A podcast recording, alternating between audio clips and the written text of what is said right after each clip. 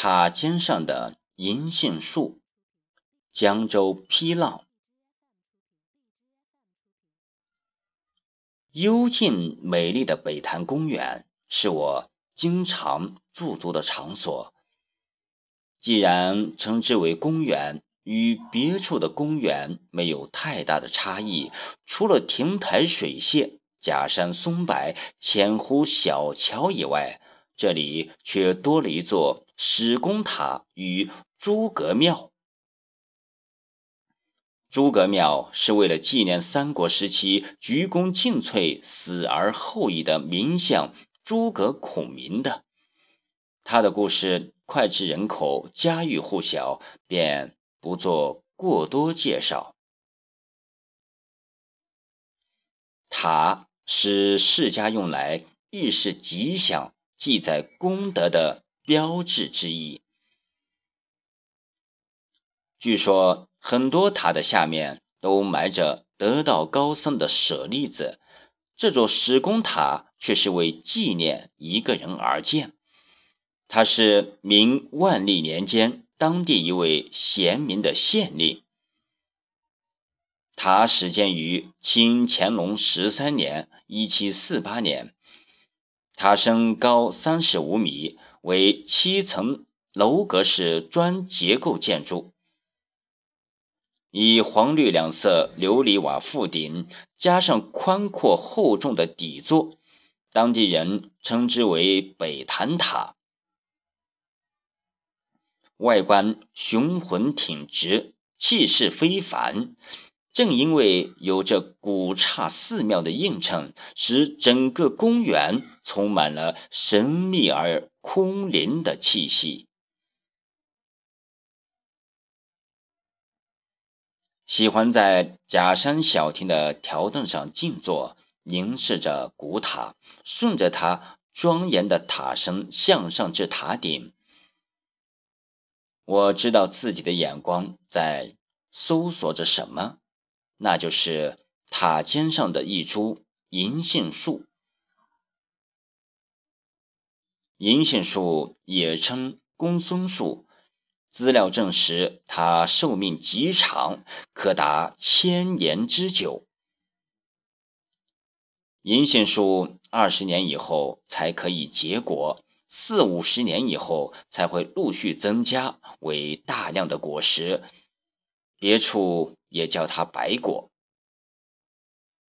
由于它有着顽强的生命力和很长的寿命，营养价值也很高，所以也是水果中上乘之品。无法考证这塔尖上的银杏树是怎样生长上去的，也许是。一只粗心飞鸟在途经的塔身时，不小心把衔在嘴里的果核掉落于塔顶；也可能在当时施工的时候，有个贪吃的工匠把果核遗落在泥浆里。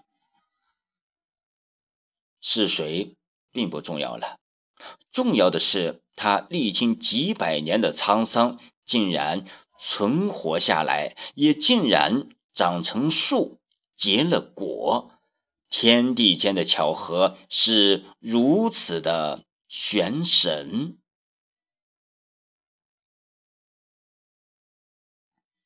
每年的九月下旬，虔诚的人们会在塔下面等待果实跌落。有幸捡到杏果的人，被视作为吉祥长寿的征兆，欣喜若狂。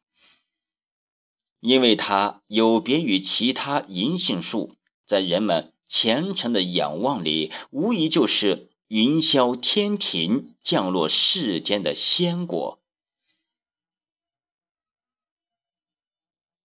凝望着这株银杏树，为它高傲却又孤独的身世联想翩翩，不敢想象它。顽强的生命力，竟赋予了枝繁叶茂的躯干。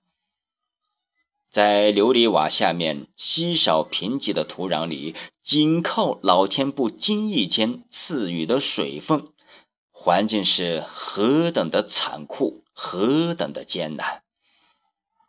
想象着他怎样把错综如麻的根系抓紧了每一个仅有的空间，在高处不胜寒的绝境中，依然傲立于苍穹之中。历经了风霜雪雨、雷闪电鸣的洗礼，依然年年茂盛、岁岁花开，英姿飒爽的挺立着。这何尝不是人生？让我借鉴出很多活着的理由。它可以是一种绝处逢生、宿命悲催的象征，是一种高高在上的尊贵，也可以是遭遇不幸后不折不挠的奇迹。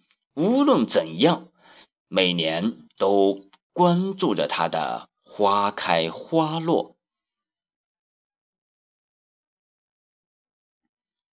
在平凡的生活中，很多人在矛盾中生存着，也总为自己的命运不济而声讨着、抱怨着，甚至消沉绝望着。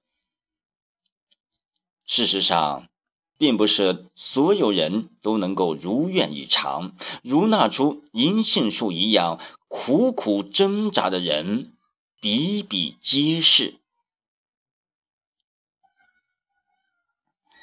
接触了网络，也为我拓宽了极大的视野，让我捕获了更多人的沧桑坎坷。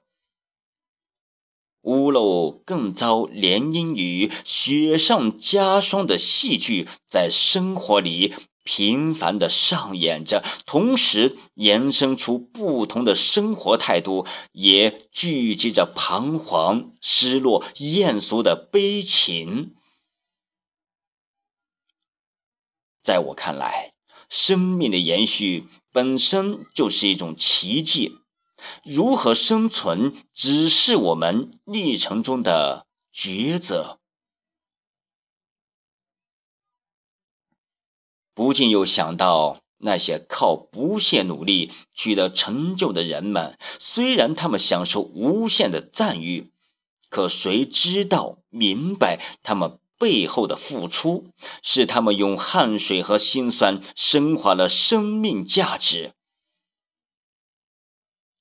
当然，也有很多上帝的宠儿，凭借机遇与侥幸、手段和关系攀爬到顶峰的人，他们平步青云的生涯，不也是高处不胜寒、充满惶惑和恐惧的折磨吗？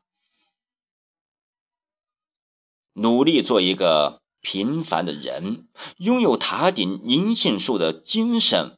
就不堪了艰难困苦的侵蚀，在努力中获取一份平淡踏实，苦却快乐着。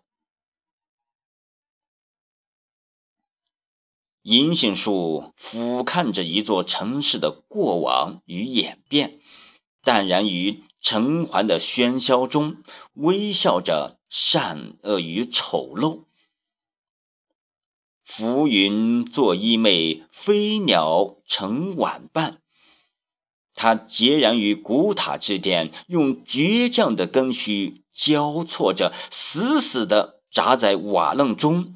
不是所有银杏树都能演绎生命的意义，塔尖银杏树却彰显出伟大执着的生命力。在这。幽深恬静的园林，小溪静静地流着，鸟儿歌唱着，还有百方争艳的花丛，以及呢喃于花前月下、小桥河畔的情侣。这一切都很美，但是塔前银杏树的美又是怎样的美呢？不正是？积极乐观奋发向上者无以伦比的精神之美吗？夕阳西下古塔在晚霞与夜幕里矗立着穴居的倦鸟在他身旁盘绕着。在这座神秘古刹的过往里有一株银杏在诉说着今年。当人们赞美菊花傲霜，冬梅傲寒，莲花高洁。